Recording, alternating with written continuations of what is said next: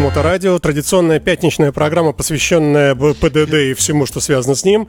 В исполнении несравненного атланта законности, гуру юриспруденции. Что? Да все тебя слышно. Разве? Да. Я себя не слышу. Странная история. Как это? Хочется начать со слов, а спонсор нашей сегодняшней программы ООО «Движение безопасности». Ну, я не знаю. Может быть, так и есть. Я постараюсь, чтобы мы не ушли только в рассказы про это, потому что невозможно. Про эту шляпу невозможно постоянно говорить. Мы сегодня все-таки, я думаю, поставим финальную точку, потому что прошел пул финальных мероприятий. Событийный ряд был настолько плотный и беспрецедентно безобразный, что, так сказать, оставить без внимания это нельзя. Дальше просто нужно, чтобы какие-то надзорные органы вмешивались. Дим, ты поясни, о чем речь. Некоторые только подключились. Да. Тем, кто только что подключились, напомню, что последние 5 месяцев вся страна с удивлением и с интересом следила за развитием процесса, который почему-то назвали написание программ подготовки водителей всех категорий. Почему я говорю, что почему-то назвали так? Потому что даже если глянуть в смету этого процесса, то из 20 миллионов рублей, которые были на него выделены, только 3 миллиона касаются написания, собственно, самих программ, а все остальное — это, в общем, освещение в СМИ, интернет-проработки, вода в кулерах, круглые столы и прочее, прочее, прочее. То есть воочию нашел в себе воплощение принцип «неважно, что ты делаешь, важно, как ты об этом рассказываешь». Ну, было бы нелепо, если бы было по-другому, потому что контора, которая урвала себе этот контракт движения безопасности, в основном маркетинго-медийно-ориентированная контора, которая, к слову сказать, наверное, не имеет внутри себя профильных специалистов по безопасности дорожного движения. Прежде чем описывать события последней недели и подвести черту под этим делом и указать надзорным ведомствам на то, что слишком бросается в глаза характер бардака, который есть, я бы хотел остановиться. Дело в том, что в конце прошлой недели неожиданно выяснилось, что наши так называемые партнеры, я все это в кавычках, и при их пресс-службах и всех остальных совершенно не догадываются и имеют в себе силы обзывать меня и хайполовым, и странным журналистом, блогером. Какой же я блогер-то? У меня там всего 1000 друзей на странице. Еще меня обзывали фейкометом и так далее, и так далее, и так далее. Поэтому я должен немножко, так сказать, осветить эту сторону жизни. У меня 3 высших образования. Первое образование – автоматизированная система управления технологическими процессами. Я специалист по подготовке и пуску, автоматизированной подготовке и пуску космических систем. И служил на космодроме Плесецк. Второе высшее образование – это педагогическое образование. Я преподаватель высшей школы. Есть такая квалификация, есть такая специальность. Третье образование касается вопросов, связанных с организацией дорожного движения и законодательством. Специальность называется «Технологии транспортных процессов». Это для тех, кто считает себя возможным обзывать меня хайполовым. Я в течение 9 лет был главным инженером одной из организаций, которая занимается организацией дорожного движения в Санкт-Петербурге. Я достаточно длительное время был ведущим и главным специалистом Центра управления дорожным движением Санкт-Петербурга и в том числе курировал контракт, который называется «Разработка комплексной схемы организации дорожного движения до 2034 года». Я писал рецензию, заключение, отзыв на проект закона об организации дорожного движения, который сейчас у нас, так скажем, является основным документом, нормализующим этот процесс.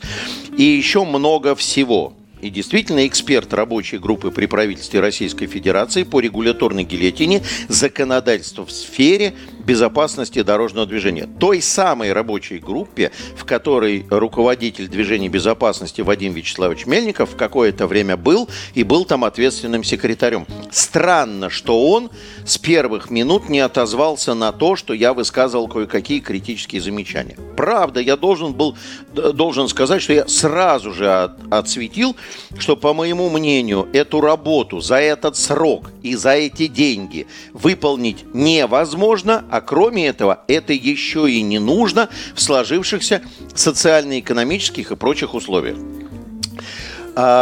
я попросился по контракту у этой команды должно было состояться показное мероприятие в автошколе, в ходе которого они должны были познакомить людей с самими программами и показать какие-то методические приемы. В смысле, это уже итоговая какая-то штука, да? Итоговое мероприятие. Странно, что по контракту сначала должна быть стратегическая сессия, в ходе которой станет понятно, как и каким образом выглядят эти программы, а потом уже показное мероприятие. Но телегу поставили впереди лошади. Мы сначала покажем это показное мероприятие, а потом только, значит, проведем стратегическую сессию. И я, друзья мои, изъявил желание посетить это мероприятие очно, приехать в Москву, зайти и посмотреть, потому что мне набила оскомину массовая публикация в СМИ квази-новшеств в виде детских кресел, в виде оформления ДТП без участия сотрудников полиции, в виде преподавания этики. Потому что напомню вам,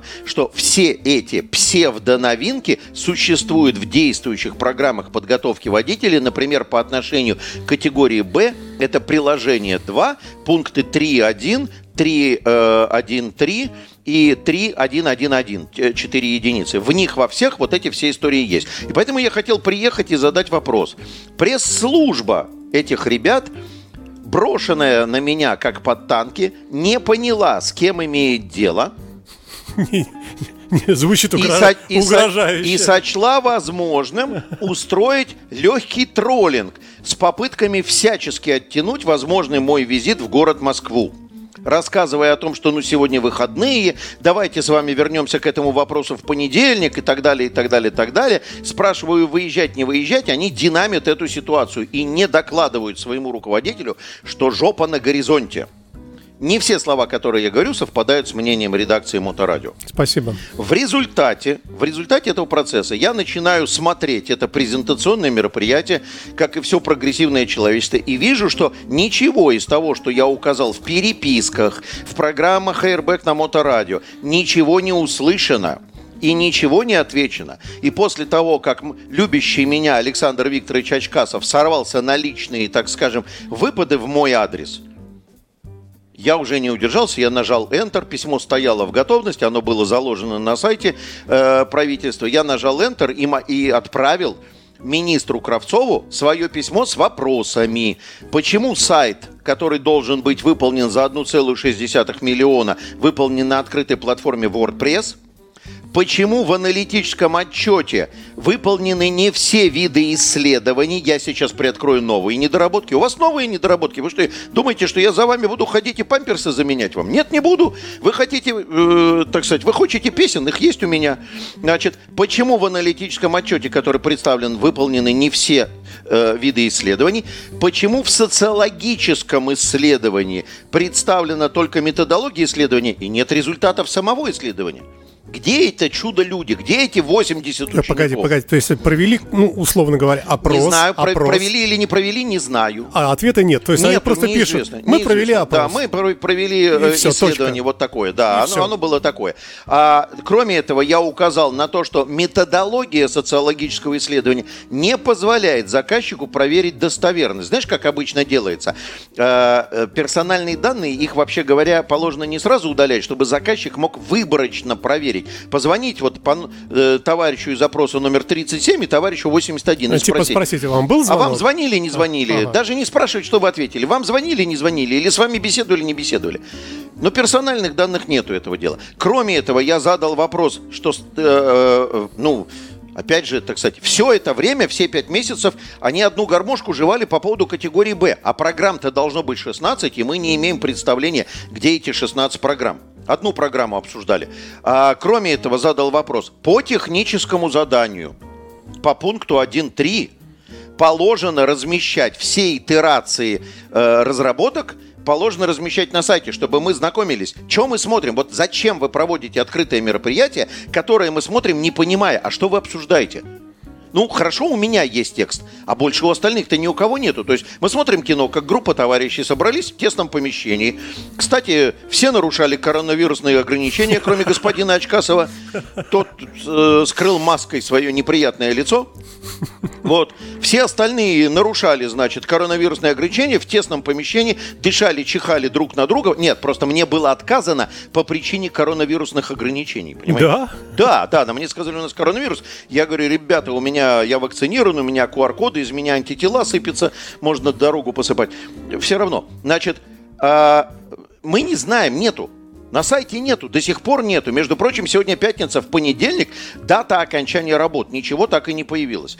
И дальше я задал вопрос, почему они в прессе вот эти новинки позиционируют как новинки, почему нам показано, что сокращение количества часов занятий по вождению, то есть все те неприятные вопросы, на которые я хотел получить ответы очно, я даже сказал, давайте не в рамках этого мероприятия. Я возьму съемочную группу, 2 операторов, мы сядем, исполнители контракта, разработчики, сядем и поговорим.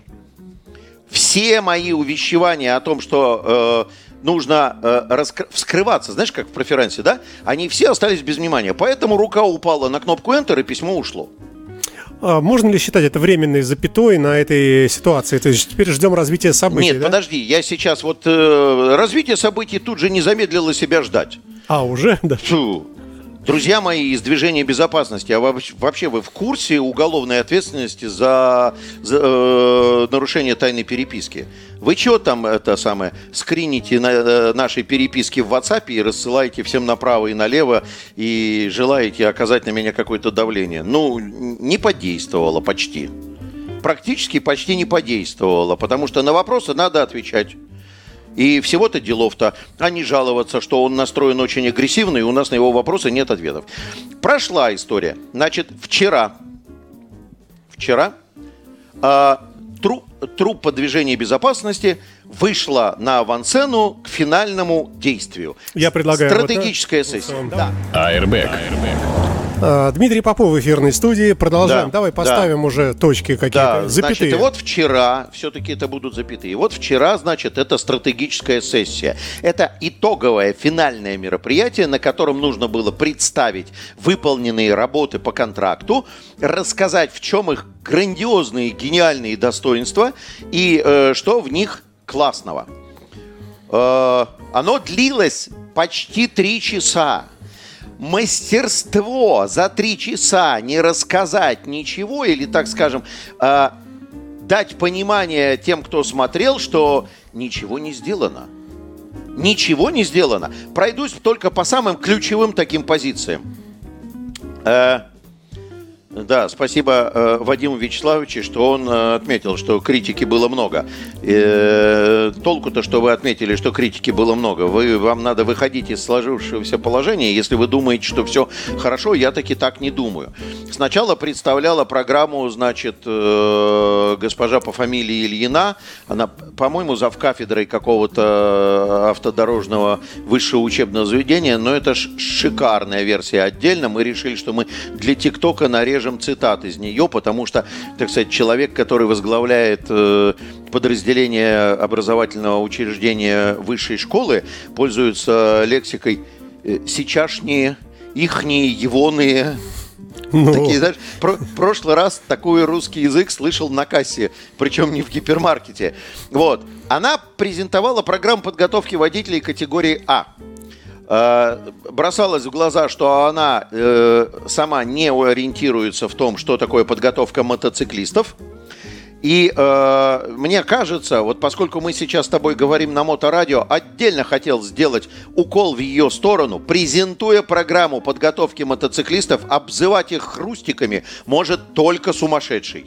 А она высокопоставленный... Она, по-моему, завкафедрой какого-то университета, понимаешь? Обзывать их хрустиками, это может человек, который хочет снискать всеобщую ненависть со стороны мотоциклистов. У меня тоже сложные отношения, но я стараюсь избегать вот таких вот личных, субъективных, оценочных суждений гадкого свойства. Ну, дальше господин Степанов рассказывал про категорию «Б». Самое интересное, знаешь что? Что, получив письмо мое в адрес министра, почитав его, уже ни разу не упомянули в качестве новинок ни детские автомобильные кресла, ни оформление ДТП, ничего. То есть сигнал подействовал, потребовалось всего лишь написать министру. Я так понимаю, что мне каждый раз надо папке жаловаться на то, что старшие мальчики ведут себя нехорошо. Ну, по-другому не реагируют, как бы. Я им в переписке пишу, они не реагируют. Министру написал, сразу сработало. Ну, как-то так, как бы, скоро станем с ним лучшими друзьями, да? Значит, при этом, значит, например, программы подготовки категории «Д», все версии. Напомню, что это автобус, крайне важная история, потому что у нас сейчас 220-й федеральный закон потихоньку завоевывает страну о пассажирских перевозках. Значит, про них рассказывали очень долго, меньше 4 минут. Из постановочной части стало понятно. Во-первых, не представлены тексты этих программ и никому не разосланы. Было указано, что они не размещены на сайте, потому что нужно сначала заполучить согласие заказчика. Привет Шишкину. Заказчик в техническом задании указал, что вы должны их размещать. Разве это не является согласием? Авторские права, какая-то совершенно нелепая, глупая, бестолковая чушь. В техническом задании написано, что программы должны размещаться, они не размещаются. Это нарушение требований технического задания. Мы не видели ни одного текста. Тексты не были и разосланы, насколько мне известно, членам рабочей группы. Более того, некоторые члены рабочей группы просто в принципе не принимали участие в этом обсуждении. Уж не знаю почему. Технические неполадки или просто, так сказать, надоело участвовать в этом спектакле, и тогда им респект и уважуха, и так далее, и так далее, и так далее. В одном случае товарищ, вещая из дома... то есть только что оторвался от бытовых дел, пришел порассказать нам какие-то программы, сказал, что презентации у него нет, потому что он, когда шел на эту видеоконференцию, где-то ее оставил. Ну, где между кухней и сортиром можно оставить презентацию, не знаю, затрудняюсь. Как бы, значит, ничего не увидели, кроме указаний на то, как выглядят расчесовки по предметам. Ключевые позиции, которые просто тронули душу. Господин Степанов 8 числа, автор программ категории «Б», насколько я понимаю, и всех остальных программ тоже, значит, указал, что все инструктора теперь должны в требованиях квалификационных преподавательскому составу, они в программах указывают, сейчас, внимание, па-бам, это просто бомба. Значит, все инструктора должны иметь высшее автотранспортное образование. Что это значит? Это означает, что сейчас инструктором можно стать, имея за плечами техникум. Угу. А теперь, и когда ему спросили, это доподготовка какая-то, 250 часов, он говорит, нет, ребята, это 5 лет. Угу. Нельзя из техникума за 250 часов превратиться в вуз. Это нормальное, полноценное, полноформатное обучение. То есть господин Степанов предлагает подрезать на корню всю отрасль и сказать, что это все не инструктора, и заставить всех инструкторов идти учиться на высшее образование. Некоторые из них уже по 20 лет работают инструкторами, понимаешь? Можно себе представить, он нормальный вообще, как бы, он сам себя слышит или нет? Я не очень понимаю, так сказать, где мозги у этих людей. Ключевые опции, которые удалось выцепить. Первое. Сам руководитель группы Вадим Мельников сказал, что работа не завершена, потому что имеется к ней... Ну, хоть по-честному, да? Так еще по-честному, за 3 дня до даты окончания работы. Он говорит, что работа не завершена. Ну, думали, успеет. И что замечания они будут, еще учитывать, обрабатывать и так далее.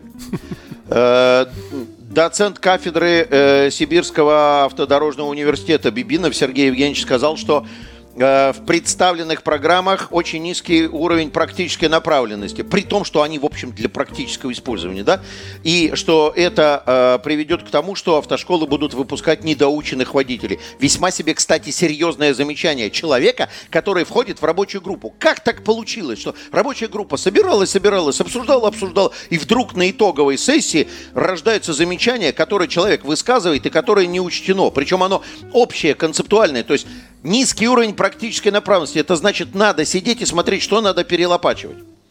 Один, так сказать, товарищ Белавин, который много, так скажем, появлялся лицом и 8 числа, и вчера...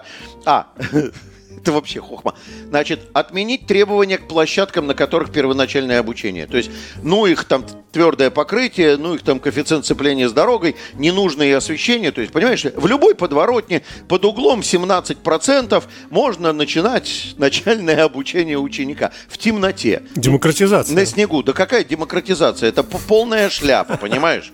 Полная шляпа. Значит, один из активных участников этой рабочей группы Игорь Белавин, директор одной из московских автошкол, говорит про то, что надо вернуть требования к площадкам, потому что иначе будет грязь, лужи и помойка. То есть тоже не согласен. Замечания не я выставляю, мои замечания потом будем удовлетворять. Замечания выставляют члены рабочей группы.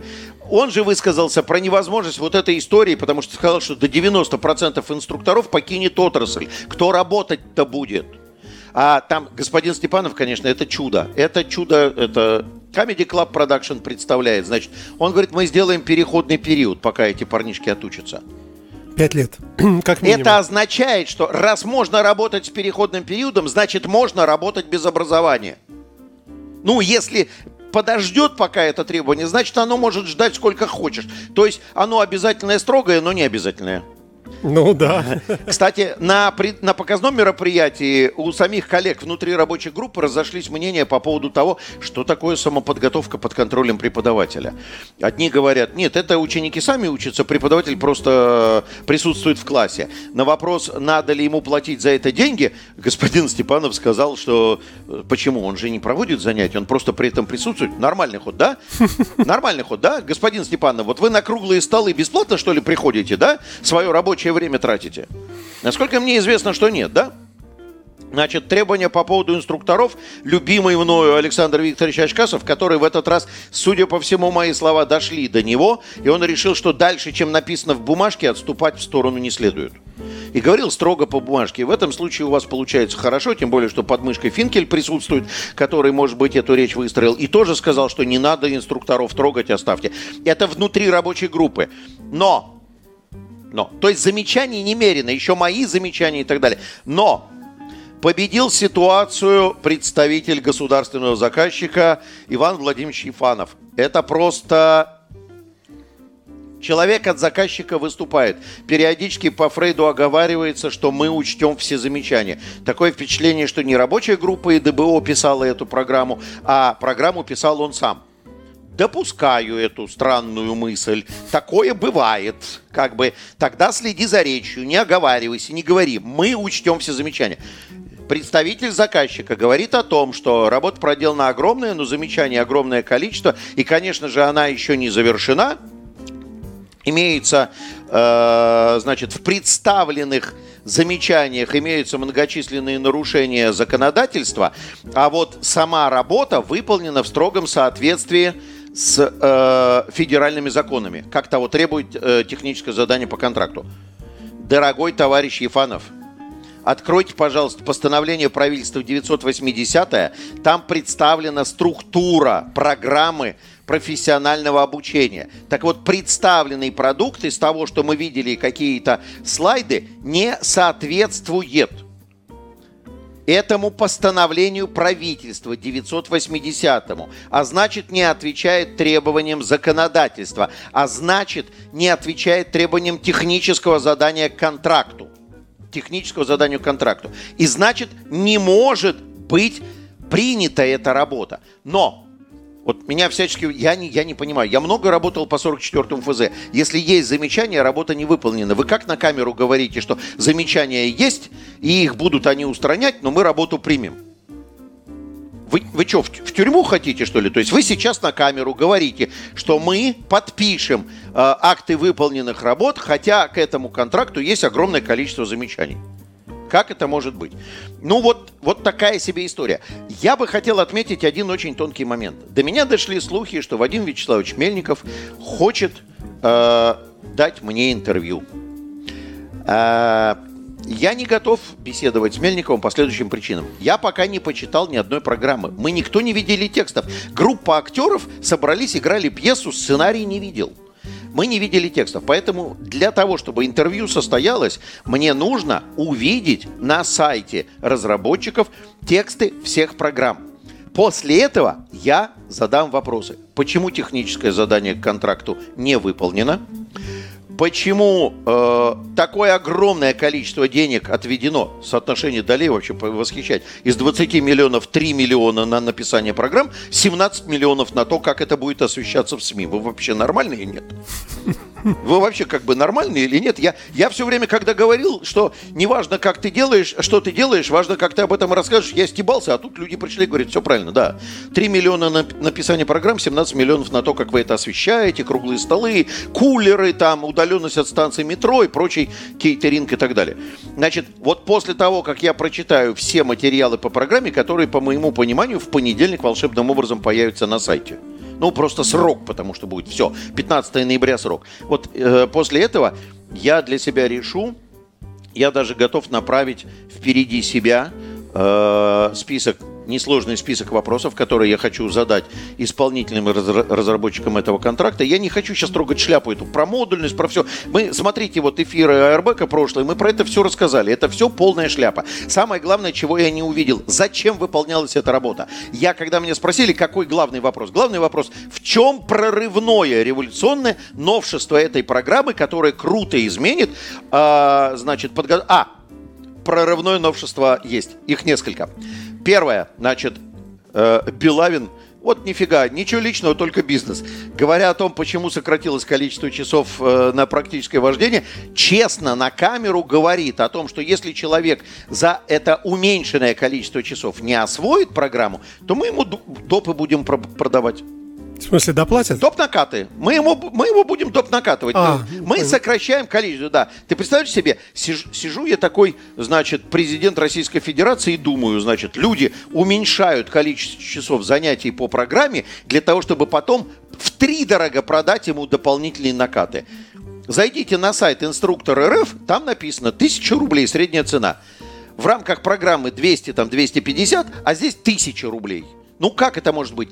И еще один момент, крайне важный. Последнее, значит, вы заложили себе там замечательную монополистическую историю с единым мультимедийным комплексом, который вы будете еще за какие-то миллионы рублей разрабатывать. Причем мне совершенно непонятно, зачем он нужен, потому что сейчас по стране я знаю три весьма себе приличных, достаточно единых, распространившихся на всю страну мультимедийных комплекса, в том числе в рамках одного из них, насколько я понимаю, я и работаю. Вот такая странная история. Зачем? В чем прорывное новшество этой программы? Кроме освоения или не освоения 20 миллионов рублей. И последнее. Кто сидеть-то будет? РПО, скажите, кто сидеть будет, если подпишешь так-то? Дмитрий Попов. Слушай, звук такой, как будто бы Мельников на сковородке крутится. Это, я не знаю, это твои игрушки. Мы следим холодно со стороны. Я готов брать у него интервью. Ответов по-прежнему нету. Хорошо. Дождемся, что напишет Министерство просвещения на мои вопросы. Давай пройдемся по актуальностям, давай. Я специально снял, опять-таки, все возвращаясь к светофорам, снял, как работают фазы, я тебе покажу. Саш, рассказывать про видео. После эфира. Мы с тобой поговорим. В аудио. Да. Из сегодняшних новостей вышла замечательная инициатива штрафовать таксистов за все нарушения раза в 3-4 больше, чем платит обычный водитель. То есть, видимо, я так понимаю, какой-то чиновник сел, видимо, в такси. Нет. В чем там дело было? Инициатива, во-первых, это Алексей Николаевич Савельев, депутат законодательного собрания, к которому, кстати, на следующей неделе иду в его программу в агентстве «Патриот. Двойная сплошная». Вроде как даже чуть ли не про подготовку водителей как раз и поговорим. Веселая такая себе история. Мы сегодня, когда, кстати, с коллегами обсуждали по поводу жесткости, по поводу того, как сделать хорошую подготовку водителей, пришли к выводу, что в рамках той программы можно. И еще раз вспомнили о том, что нужно вводить уголовную ответственность, причем с большими сроками, там, от 5 до 7 лет, за необоснованный допуск к участию в дорожном движении. То есть как выглядит процесс?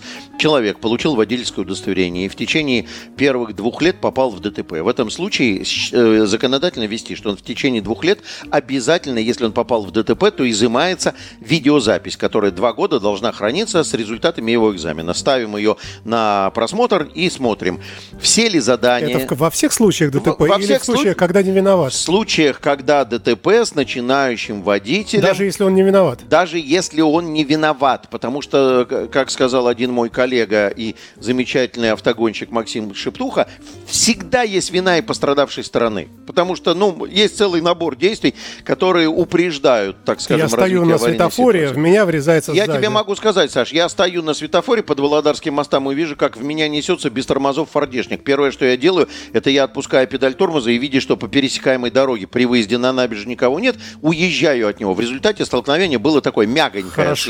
Хорошо. Ты стоишь вторым номером, впереди стоит бетономешалка. Саш, это было бы разумно, все равно их не так много. Мы же знаем, что это самый маленький процент. Давай оставим. Вынимаем это видео, отсматриваем и смотрим, как проходил его экзамен.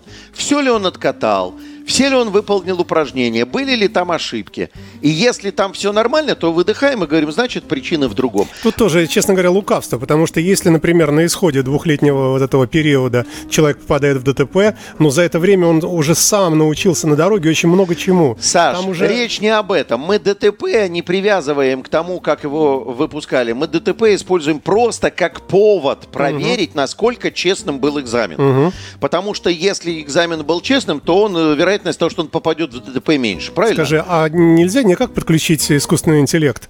То есть сдача прошла экзамена и видеозапись, потом мы засовываем в специальный компьютер, который ее сканирует всю и говорит, что да...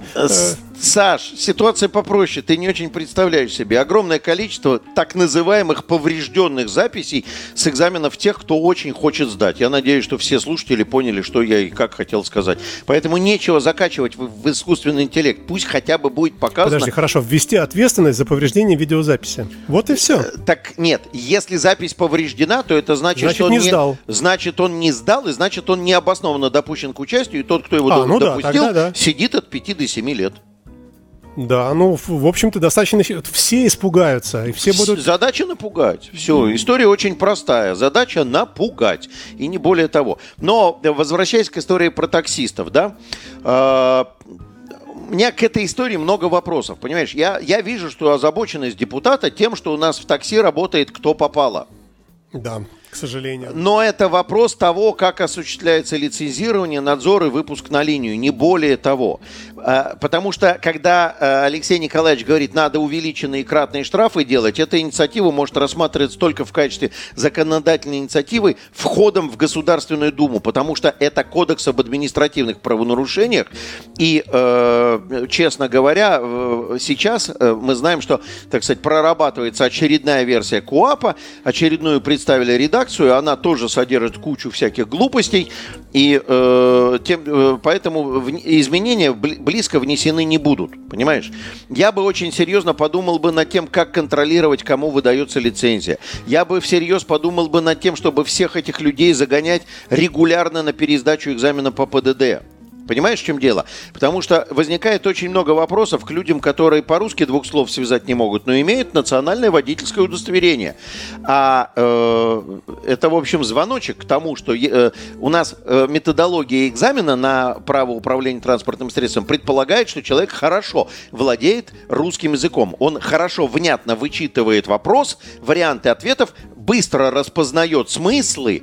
То есть он русификат, понимаешь? И когда водитель такси говорит, скажите адрес и, пожалуйста, сюда, потому что он сам не в состоянии его правильно произнести, возникает много вопросов к тому, кто дал ему национальное водительское удостоверение. И на этом бы этапе... Тогда при чем тут штрафы? Тогда надо просто это дело почистить. Да. Я бы больше сосредоточился бы на этом моменте и на контроле за выпуском на линию. А как ты видишь, например, скажем, убрать всех иногородних таксистов из больших городов, просто запретить?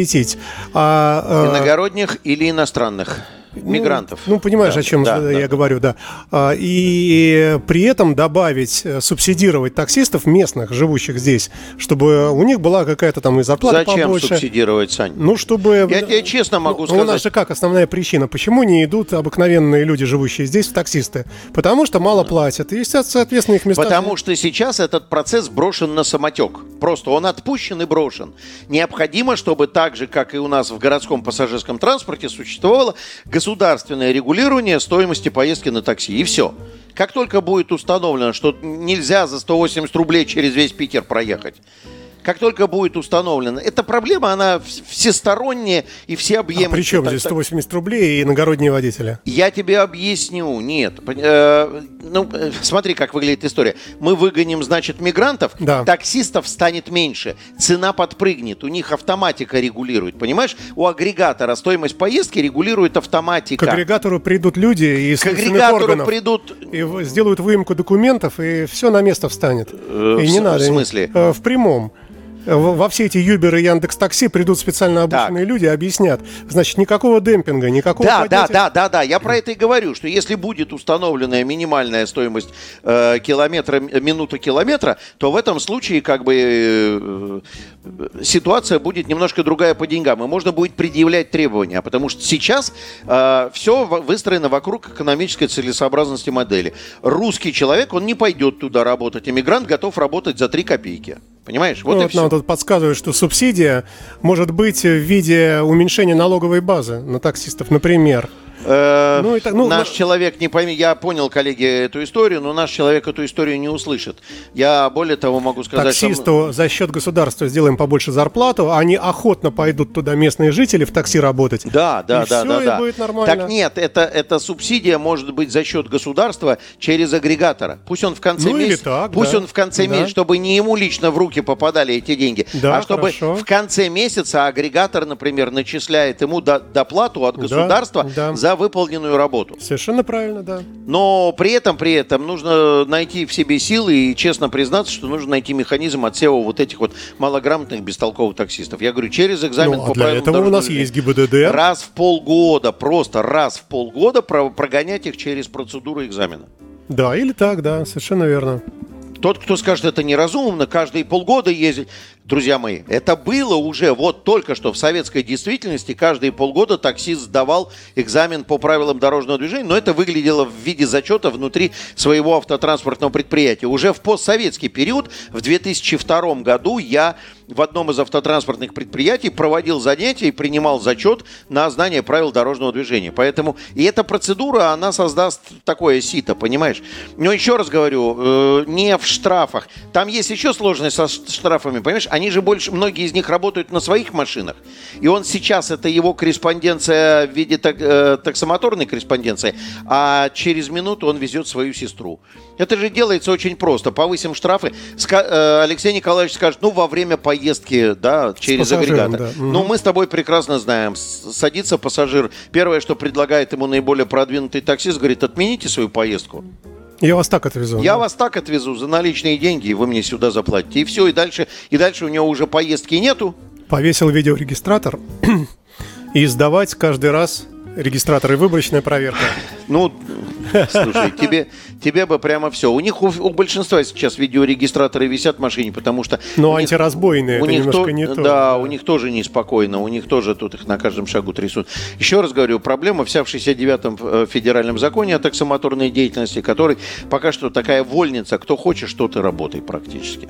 Кто хочет, тот и работает. Вообще-то большая проблема для больших городов. Грандиозная, масштабы огромные. У нас с тобой автомобиль есть, мы не часто сталкиваемся с такси. Сталкиваемся, Саш. Я в последнее время сталкиваюсь с этой проблемой, потому что в городе не припарковаться в центре. И я сейчас на совещании в Смольный ездил. Мне здесь от Елизаровска, я, 180 рублей на такси доехать. И я решил, чем я накручу кругов вокруг Смольного, пока найду рабочее место, подвези меня туда, и я там так доехал. Нормальная история.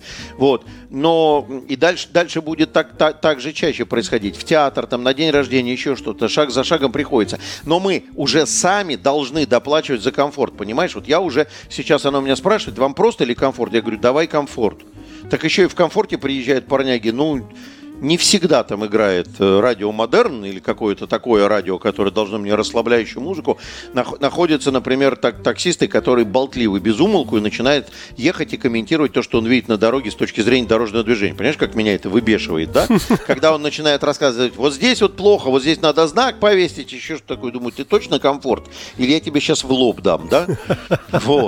Но приходится пользоваться. Почему? Значит, Яндекс, говоря о том, что есть опция «Комфорт», Яндекс говорит, что он в состоянии сепарировать таксистов по качеству выполняемой работы.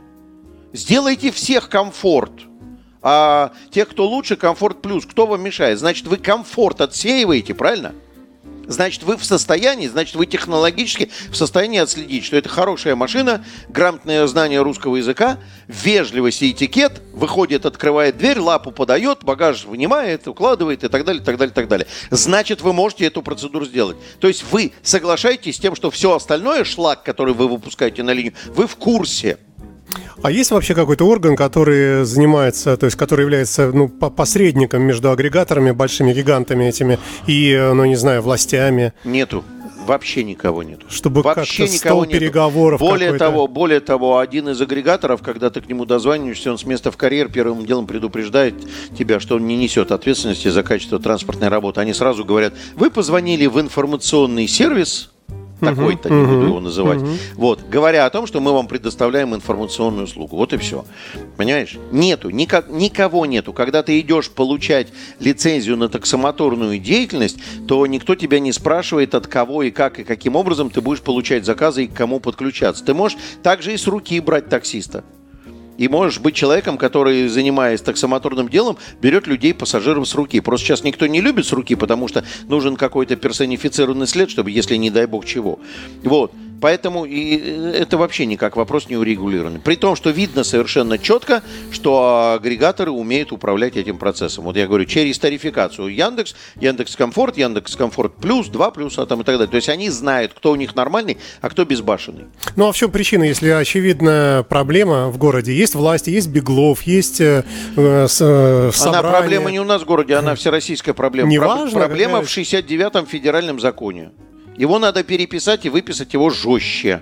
И выписать чуть более подробные требования, чтобы не мог просочиться, кто попало. Но кто-то при этом потеряет деньги, да? То есть какие-то... Как с электросамокатами, да. Бенефициары этого процесса начнут терять деньги. Сначала, во всяком случае. То есть, соответственно, будут лоббировать, чтобы этого не произошло. Конечно, конечно. Такая же история с поправками про электросамокаты. Да, чудесная у нас жизнь, да. Ну, и... что делать? Всем правят деньги. Мы в первой части все подробно рассказали, понимаешь? Дима, я тебя сейчас накормлю и напою бесплатно. Не всем правят деньги, что, уверяю тебя. Где-то кто-то перевел старушку через дорогу? Ну, и, может быть, и не одну, да. Ну, я напомню, дорогие мои, что мы каждую пятницу с замечательным Дмитрием Поповым разговариваем. Я бы хотел буквально минуту от тебя комментариев по поводу того, что я вот услышал тут недавно по радио, что уже реально будет увеличена территория платных парковок, и что уже вот паркоматы буквально будут расставлены, ну, Саш, до декабря. Мы постараемся с тобой не драться в эфире. Я являюсь приверженцем платных парковок до тех пор, пока это реализуется в том виде, в каком это делается сейчас. Чтобы мы не пришли в московские реалии, понимаешь, чтобы мы не выдавили транспорт личный во дворы и не пришли в платные. Вот в Купчино зачем нужны платные парковки? Я тебя не про это, мы с тобой подискутируем отдельно. В принципе, расширение зоны платной парковки предусмотрено. Что ты слышал? Будет ли она действительно до декабря, до 1 декабря, по-моему, даже уже? Да. Да, так она уже отрисована. Правда, она разметкой отрисована, монтаж оборудования идет. Но они говорят, еще не берут денег. Еще пока нет. Но еще это пока нет, но это будет, а там уже все отрисовано разметкой. Меня спрашивали даже коллеги из ГИБДД, что за синяя разметка. Эта разметка как раз показывает, что вы в зоне платной парковки, ищите терминал, паркомат. Пока цена гуманная. Планируется ее повышение с 60 до 100 рублей. Она достаточно адекватная по отношению к использованию парковочного пространства и использованию автомобиля для поездки в центральную зону. Вот хочется тебя спросить, а кто это за меня решил, что это адекватная для меня цена? Но отвечать не надо, все. Комитет по тарифам. А кто эти люди? Комитет по тарифам. Это экономисты, финансисты. Вообще есть индикатор, коротко, 30 секунд. Есть индикатор, который называется запаркованность зоны платной парковки. Вот считается, что если она не больше, чем на 80% запаркована, то есть 1/5 свободна, то это значит, что цена приемлема. Как только она запаркована больше, значит, цена маловата. Как только она запаркована меньше, значит, цена высокая. Хотелось бы, чтобы коллеги из Комитета по транспорту подумали над тем, что платность – это управление трафиком, и цена должна меняться в зависимости от спроса на парковку. Ну, несколько отвратительный к концу программы Дмитрий Попов. Мы прощаемся с вами. Спасибо большое, Дима, и до следующей пятницы. Всем хороших программ подготовки водителей. Пока.